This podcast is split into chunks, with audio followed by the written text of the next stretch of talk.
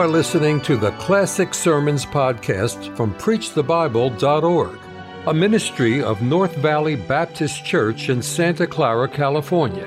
You will hear fervent, old fashioned revival sermons from great preachers of the past.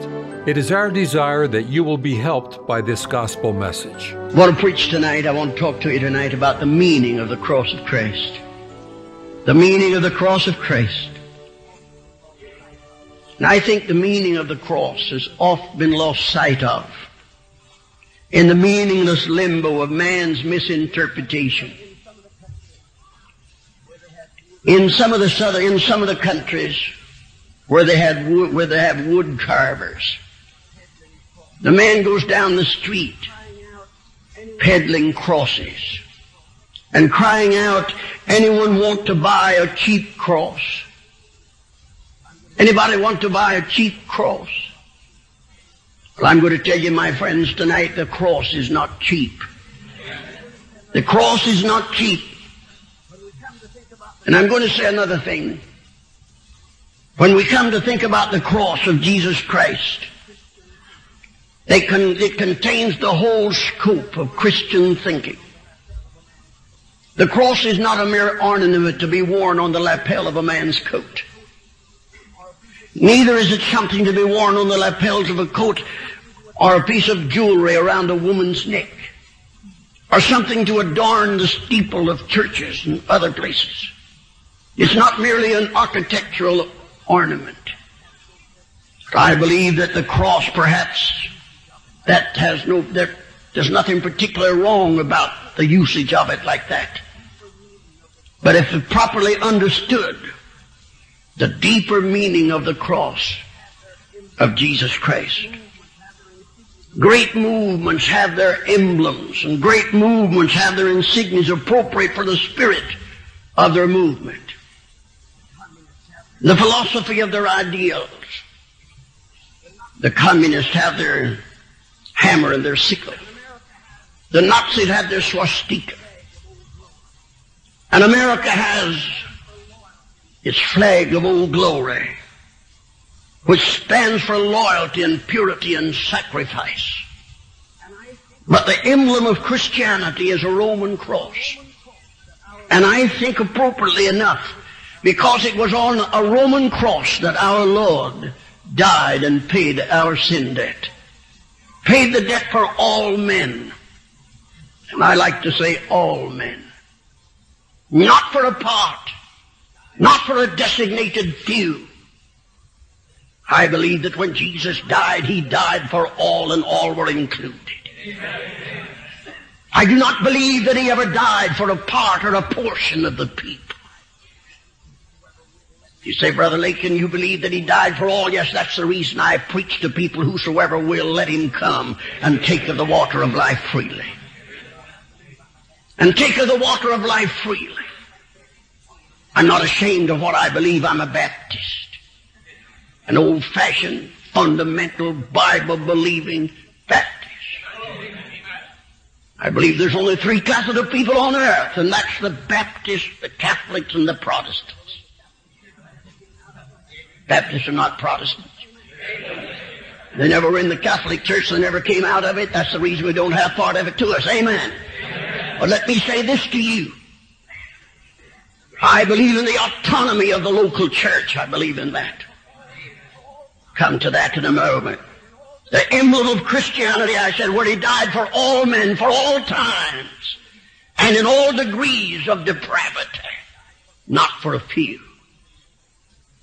You say you think Jesus died for everyone. I believe he died for everyone, and everyone can be saved. Amen.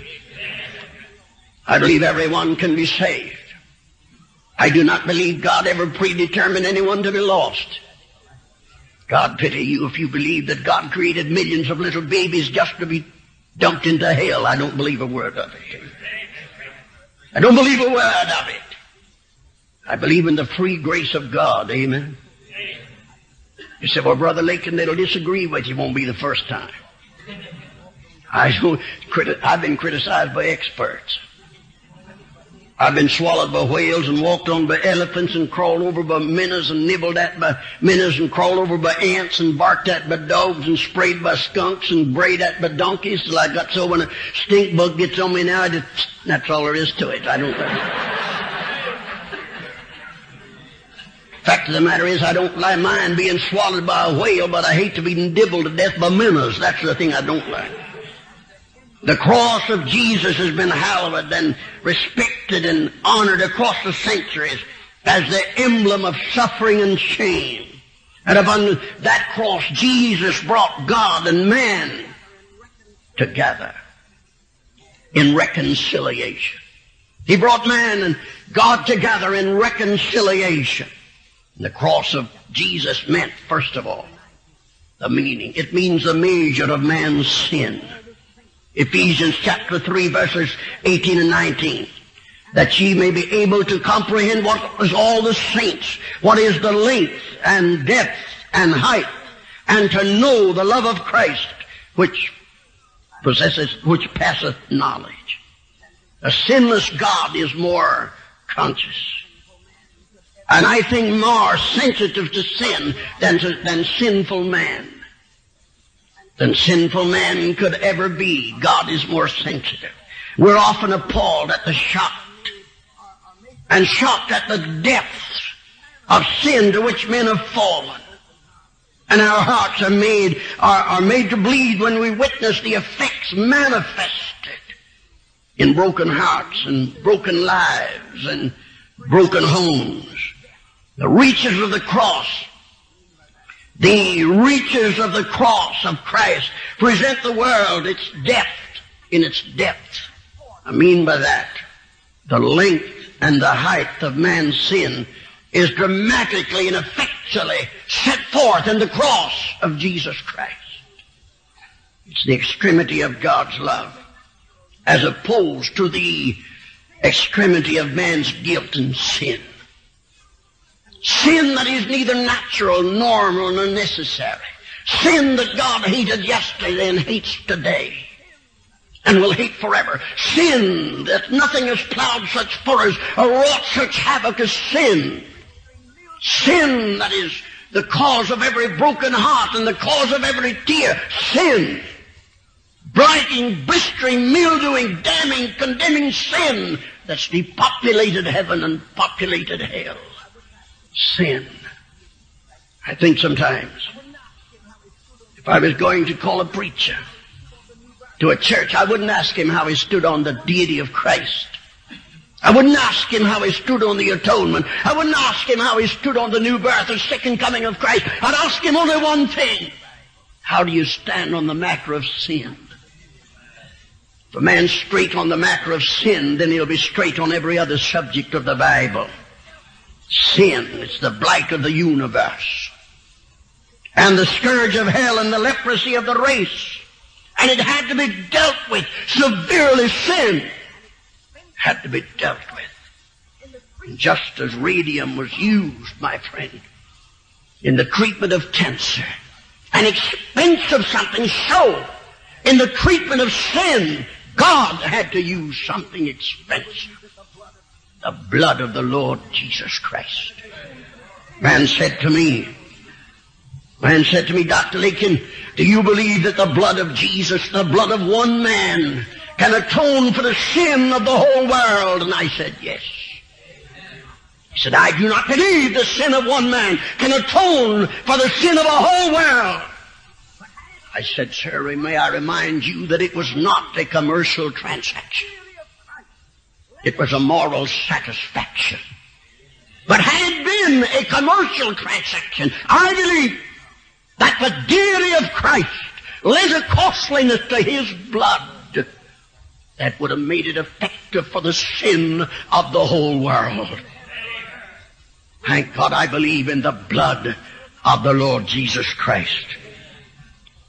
Nothing in heaven, nothing in heaven or earth reflects the depths of the measure of man's sin like the cross of Christ. That, my friend, I want you to look at the upward side of it. Cross of Jesus Christ that pointed upward. to God the height and the depth and the width. It pointed up toward God. May I remind you of this tonight? That the cross of Christ pointing up reminds us that salvation came from the heart of God. God furnished it. God thought it. God gave it. And it's by Him that we're redeemed tonight. That's the cross of Jesus. The cross of Jesus. He devised no plan of salvation, listen. And He was willing to offer His only Son upon a cross. To offer His only Son upon a cross. The Lamb of God, which would take away the sin of the world. Not only the upward look. Did you ever notice the rainbow? God said, I'll set my bow in the heavens and it shall be a token between me and thee. Not between me and the dead antediluvians, but between me and the ark people. Did you ever notice the rainbow? It's always turned up. And it's always unstrung. It's never turned down toward you. It's turned up toward Him. And all the arrows have been shot into the heart of God. That's the reason when we look up at the rainbow, we have a blessed hope and know that there is therefore now no condemnation to those that are in Christ Jesus. It's all fixed. One day after the flood, Noah came out of the ark, and Noah came out and looked around. The rains were descending, and the thunders roaring, the lightnings flashing, and Mrs. Noah said, I believe it's going to be, there's going to be another flood. And Noah looked up and said, No, there'll never be another one because there's the rainbow. And sometimes when I am tempted and sometimes when I'm tried and it looks like I'm about to be overcome, I look up to him who is seated at the right hand of God and said, There is therefore now no condemnation to those that are in Christ Jesus. And so tonight I look up to the throne of God from whence all of my help shall come. Lady said to me the other night, Dr. Lakin, do you think you'll make it? Do you think you'll make it in? I said, I've already got it made. Why? Because I'm already seated in heavenly places in Christ Jesus. And He's up there holding up my image before Him. I used to say He's holding up my hands before Him. No, my name He's holding up before Him, but that's not right. He's holding up in His hands our image that's engraved in the palms of His hands. Now, isn't that good? That's a lot better than my name. There might be a lot of people by my name, but there's no one ever looked like this mug. Amen. So you know something when he's holding my picture up before him and praying that my faith fails not, thank God I know that I'm secure. He's looking up.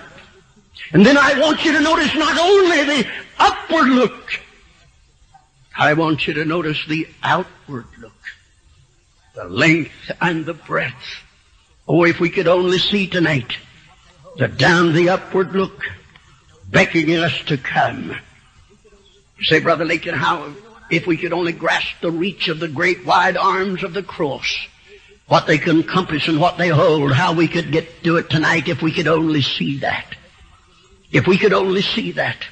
You know what I've been doing? He said, open, if we could get people to see the blood, the, the fountain open in the house of David for sin and uncleanness. You said, Brother Lakin, what do you mean tonight by this? I mean this. The outward reach of the gospel. The outward reach of the gospel. You know what I've been doing lately? I've been asking God to give me a love for every soul for whom Jesus died. I've been asking God to give me a love for every soul for whom Jesus died. That's the reason I like to see when I'm driving down the road and I see a church yonder and about a dozen or two dozen buses around it, I know they're going after somebody. Amen. I know they care. Oh, I know you get criticized for it. And they talk about bubble gum and all the rest of it, but you let them talk. Amen. You go ahead winning people to Jesus Christ. Because you not only have the upward look, but thank God you have the outward look. And when you get the proper upward look, you'll have the outward look. But you'll have love for souls.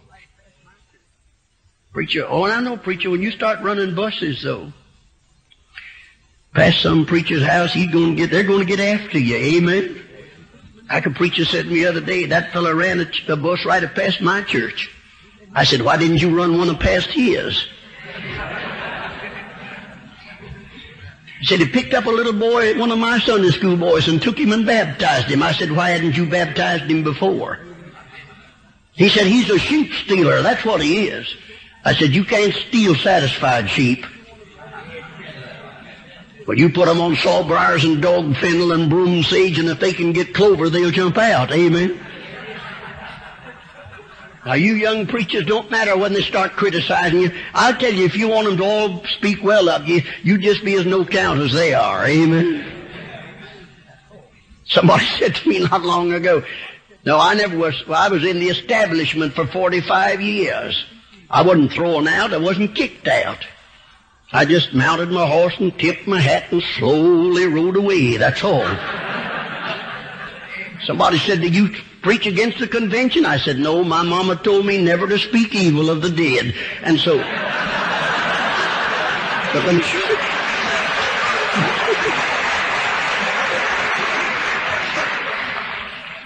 me show you. It's like a preacher said, I'd like for you to hold a meeting in my church, but you'd stir up a stink. I said, not unless there's something dead in it, I wouldn't.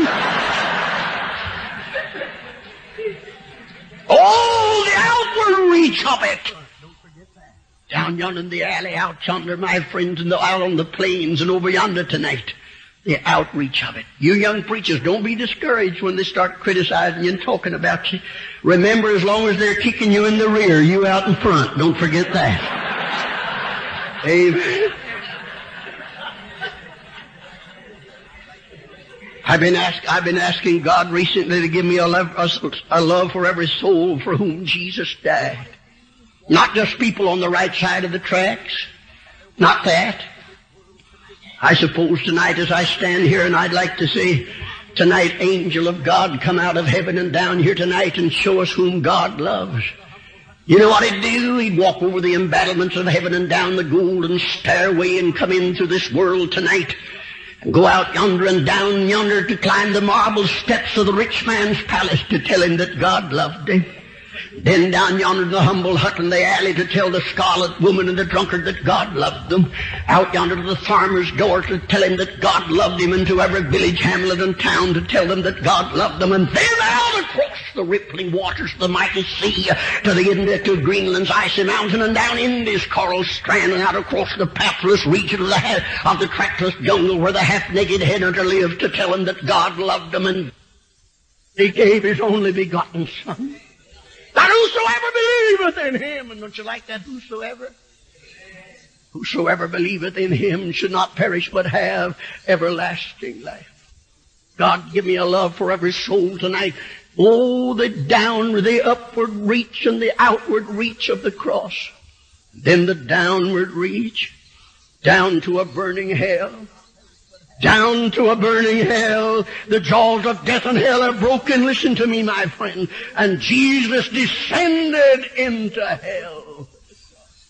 I may be foolish and I may not, I may be foolish tonight.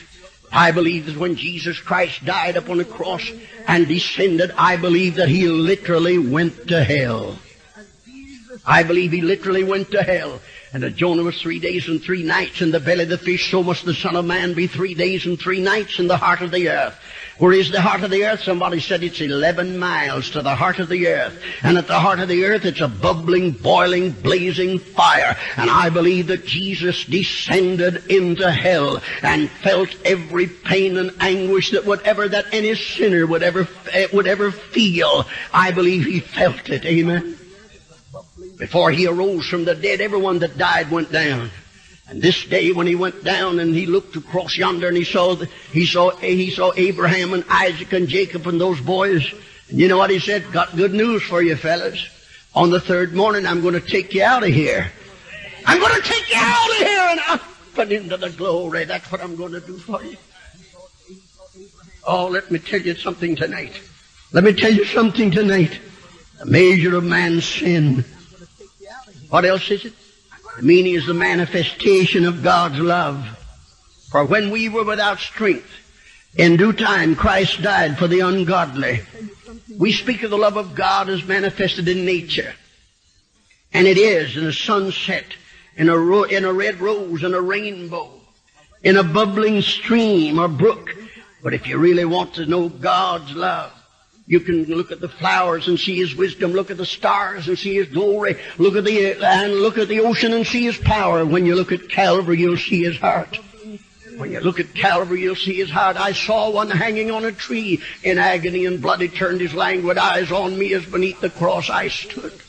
I heard my mother pray. I heard my preacher preach. But I'll tell you the thing that broke my heart and brought me to Jesus was I saw him hanging on a tree. And that's the thing that broke my heart. Listen to me tonight, my friend. Listen to me tonight.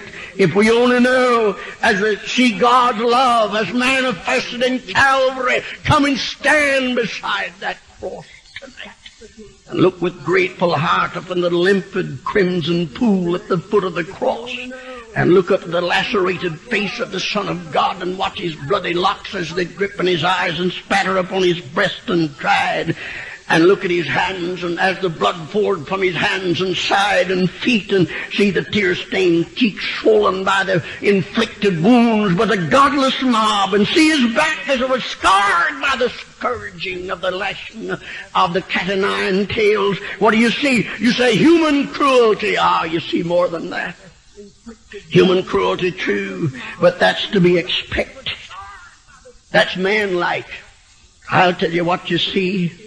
You see, the great, the great thing to me is not this, that the great thing is not that man would do it, but the great, the great miracle to me is that God would permit it. That God would permit it. That's the miracle of all miracles to me. That God would permit the Prince of Heaven to be so scarred and beaten as that, my friend, upon the cross. I give you another one tonight. Sinful, vile, worthless man. Only one thing prompted it, and that was God's love. That was God's love. It's all summed up in the wonderful phrase, for God so loved the world that he gave his only begotten son, and that begotten son means something to me. Frankie told you a moment ago about my son, 20, uh, 31 years of age. I was yonder one night in Akron, Ohio in the hotel and my phone rang at one o'clock in the morning. My pastor down in Florida said, Dr. Lakin, something terrible happened here. Bill had a wreck and it was fatal. It was fatal.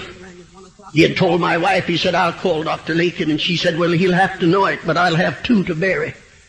Some preachers came and said, do you want us to take you to drive your car to West Virginia? My wife had said, I'll bring his body and meet you in West Virginia.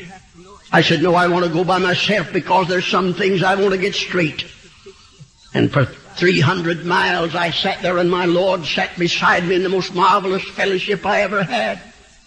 And When my wife came up the stairs in our home there in the hills that we'd had for 35 years, I said, honey, we'll have to be, we'll have to be reconciled to it. And she said, I never can. Oh, I said, yes, for 35 years I told people God's grace was sufficient. If it's not sufficient for us, then it wasn't sufficient for them. Then it wasn't sufficient for them. One morning, while the dew was still on the grass, we walked up on the hill, up from the little home where we lived and up there under the big tree.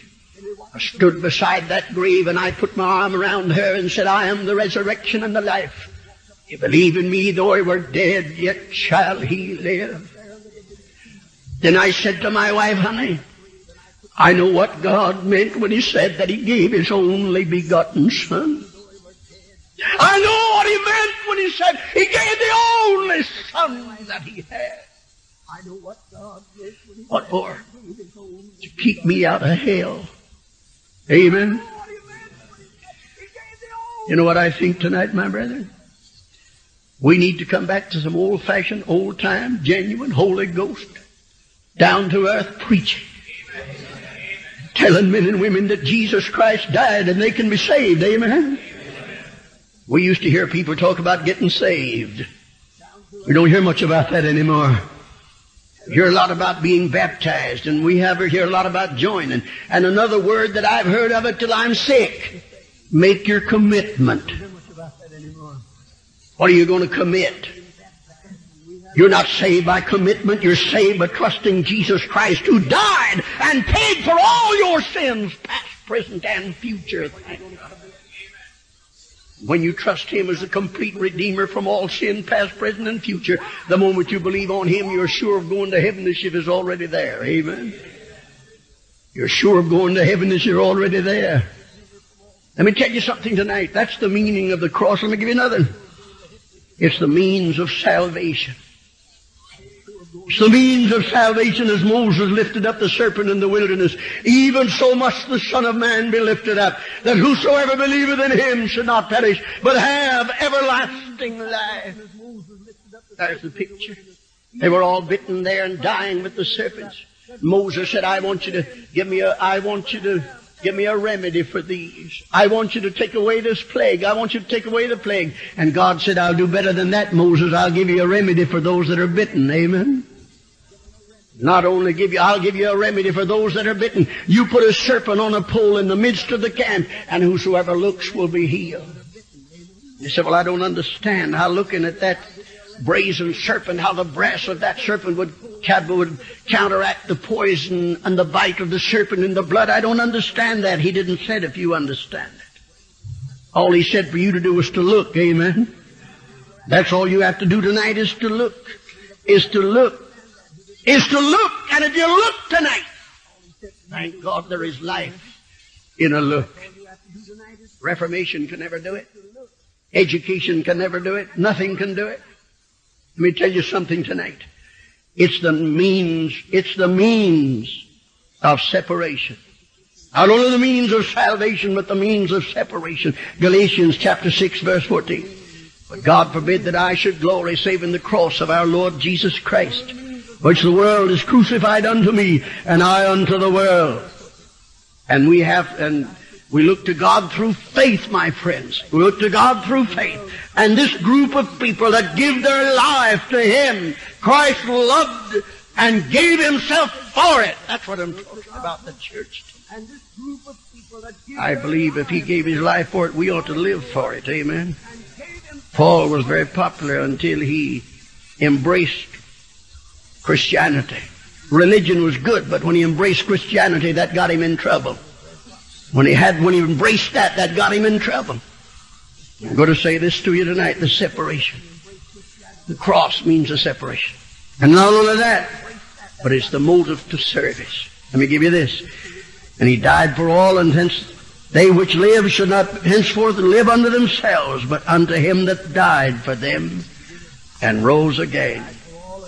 Base all of your service tonight on that fact, that he died. I used to hear Dr. T.T. Martin, little short fellow about that high, had snow white hair and could talk as fast as a woman. And Dr. Martin, Dr. Martin used to preach that you're not your own, you're bought with a price, therefore glorify God in your bodies. And he said, because you're bought, therefore glorify God. You have no right to say you'll do as you please if you're a Christian. You have no right to say I'll give my money to the church or I'll not give it if I want. Not if you're a Christian. You have no right to say, I'll be baptized or not be baptized if I want to. Not if you're a Christian. Because you're not your own, you've been bought with a price, therefore glorify God in your bodies. Not only that, tonight it's the melody of heaven. What do you mean by that? I mean this. And they sang a new song saying, Thou art worthy to take the book and to open it and to look upon it. Thou was slain and so forth. So that's the melody of heaven, my friends, tonight is the cross of Jesus. And we read this. There was silence in heaven for space of half an hour. Someone said that perhaps that was the time when Jesus was dying upon the cross. Standing around that cross, I see him tonight. With the pain, with its fire-shod feet racing across his nerve-racked body and his bloody locks dripping in his eyes and spattering upon his breast and drying. And pretty soon I hear him say, My God, my God, why hast thou forsaken me? And then he said, It is finished. He dropped his chin upon Apostle's chest. And said, It's finished. You know, have you heard me say, the little blood dropped down upon his beard and to his breast and down to the ground beneath and whispered to a grain of sand and said, It's finished. And the grain of sand whispered to the roots of the grass and said, It's finished. And the roots of the grass whispered to the tiny green stems and said, It's finished. And they waved their tiny green fingers toward the branches of the trees and said, It's finished. And the branches of the trees said to the birds and the boughs, It's finished. And the little birds took off from the tree and flew their way up to the fleecy clouds and said, It's finished. Then the fleecy clouds floated down to the gate of heaven. Echoed it up and down the streets of heaven. It's finished. Thank God it's finished. Amen. It's finished. Then the great chorus will sing. You know what I want to do? I love to preach. People wouldn't hire me to preach at home to let me. One of these days, it'll all be over. Amen. I get to heaven, I'm going to take a few of the angels over in the corner and preach to them a little while. Amen. Because I know something they don't know. And I want to tell them it's the joy of Christ's salvation. When they join the singing the chorus, when we come to sing redemption's story, they'll have to fold their wings. Because angels do not know the joy that Christ's salvation brings. Amen. I'll join in and sing it there when I get there with them. Let me tell you something, my friend. Say, Brother Lakin, what are you going to do about it? Well, I'll tell you what I'm going to do. For 55 years, I've never changed my method or my message. And thank God I don't intend to change it now. Amen. I'm getting too near the home port now. The old trail started back on in the head of Greenbrier Creek in a little country church in Wayne County, West Virginia. In these 55 years, she's wound down back and forth across this continent. I've worked it like a boy hoeing a corn row. Crossed one ocean ten times and another and twice. And one of these days she'll come to an end down on the banks of the river of life. I've traveled over a million miles and she'll come to an end down on the banks of the river of life. You know how I'd like to go if my Lord tarries? I'll tell you what. I'd like to be preaching to a great crowd like this and leaning over holding an old sinner by the hand. The captain of my salvation tapped me on the shoulder and said, Old soldier, it's time for you to come home. Then when I step out of the boat, out of the lifeboat and said, when I see him and I hang my sword on the shimmering wall of the city of God, I'll say, I brought a little fruit home with me as I came. Amen. That's the thing that's going to count, my friends, when this little life is done. Let me tell you something. I say I've never, I've never changed it. I've never changed the message. I've never changed it. Out yonder in Chicago one day they were having the fellowships of faith. They were having the fellowships of faith.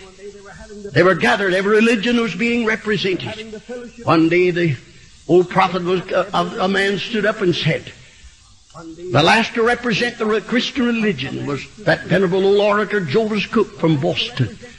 And he stood up and said, leaning on my soul today, on my arm today is that of Macbeth. And he said, what can cleanse my soul of blood? And he leaped into the air, came down upon his feet, and said, what does the prophet of Mohammedanism offer? And he shook his head and said nothing. Then he leaped into the air again, came down upon his feet as the prophet of Confucian, said, what does Confucianism offer? And he said nothing. Then he leaping into the air again and came down upon his feet with the tears rolling down his face like bubbles in a mountain stream and said, Glory to God. The blood of Jesus Christ, his son, cleanses from all sin. That's the hope tonight. John sat yonder one day and got the book, and he opened it, and he got the book, and no one was able to open the book and look upon it. And John started to weep. No one in heaven or earth or hell was seen to be able to open the book and look upon it. And John started to weep. And the angel said, Don't weep, John. For behold, the lion of the tribe of Judah hath prevailed to open the book and to look upon it. And John said, I looked, And behold, a Lamb slain from the foundation of the world. And then they began to sing in heaven and on earth and under the earth. Glory and honor and majesty and power and dominion be given unto him now and evermore. So the center of fellowship in heaven is the slain Lamb of God. Shall we ever have anything less than that down here? By the grace of God, I'll take the old blood-stained banner of Jesus Christ and wave it in the face of every foe. It has never, it shall never, it must never come down until they sing, All hail the power of Jesus' name. Let angels prostrate fall. Bring forth the royal diadem and crown him Lord of all. Amen. Well, Lord, that's another one tonight. Amen. I don't know how much longer, but I've asked him to let me have a few more years. If he does, I'll make the devil scratch gravel. Amen.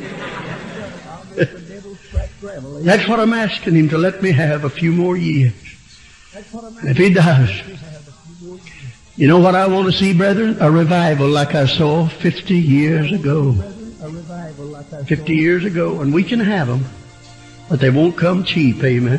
Thank you for listening to the Classic Sermons podcast from PreachTheBible.org, a ministry of North Valley Baptist Church in Santa Clara, California.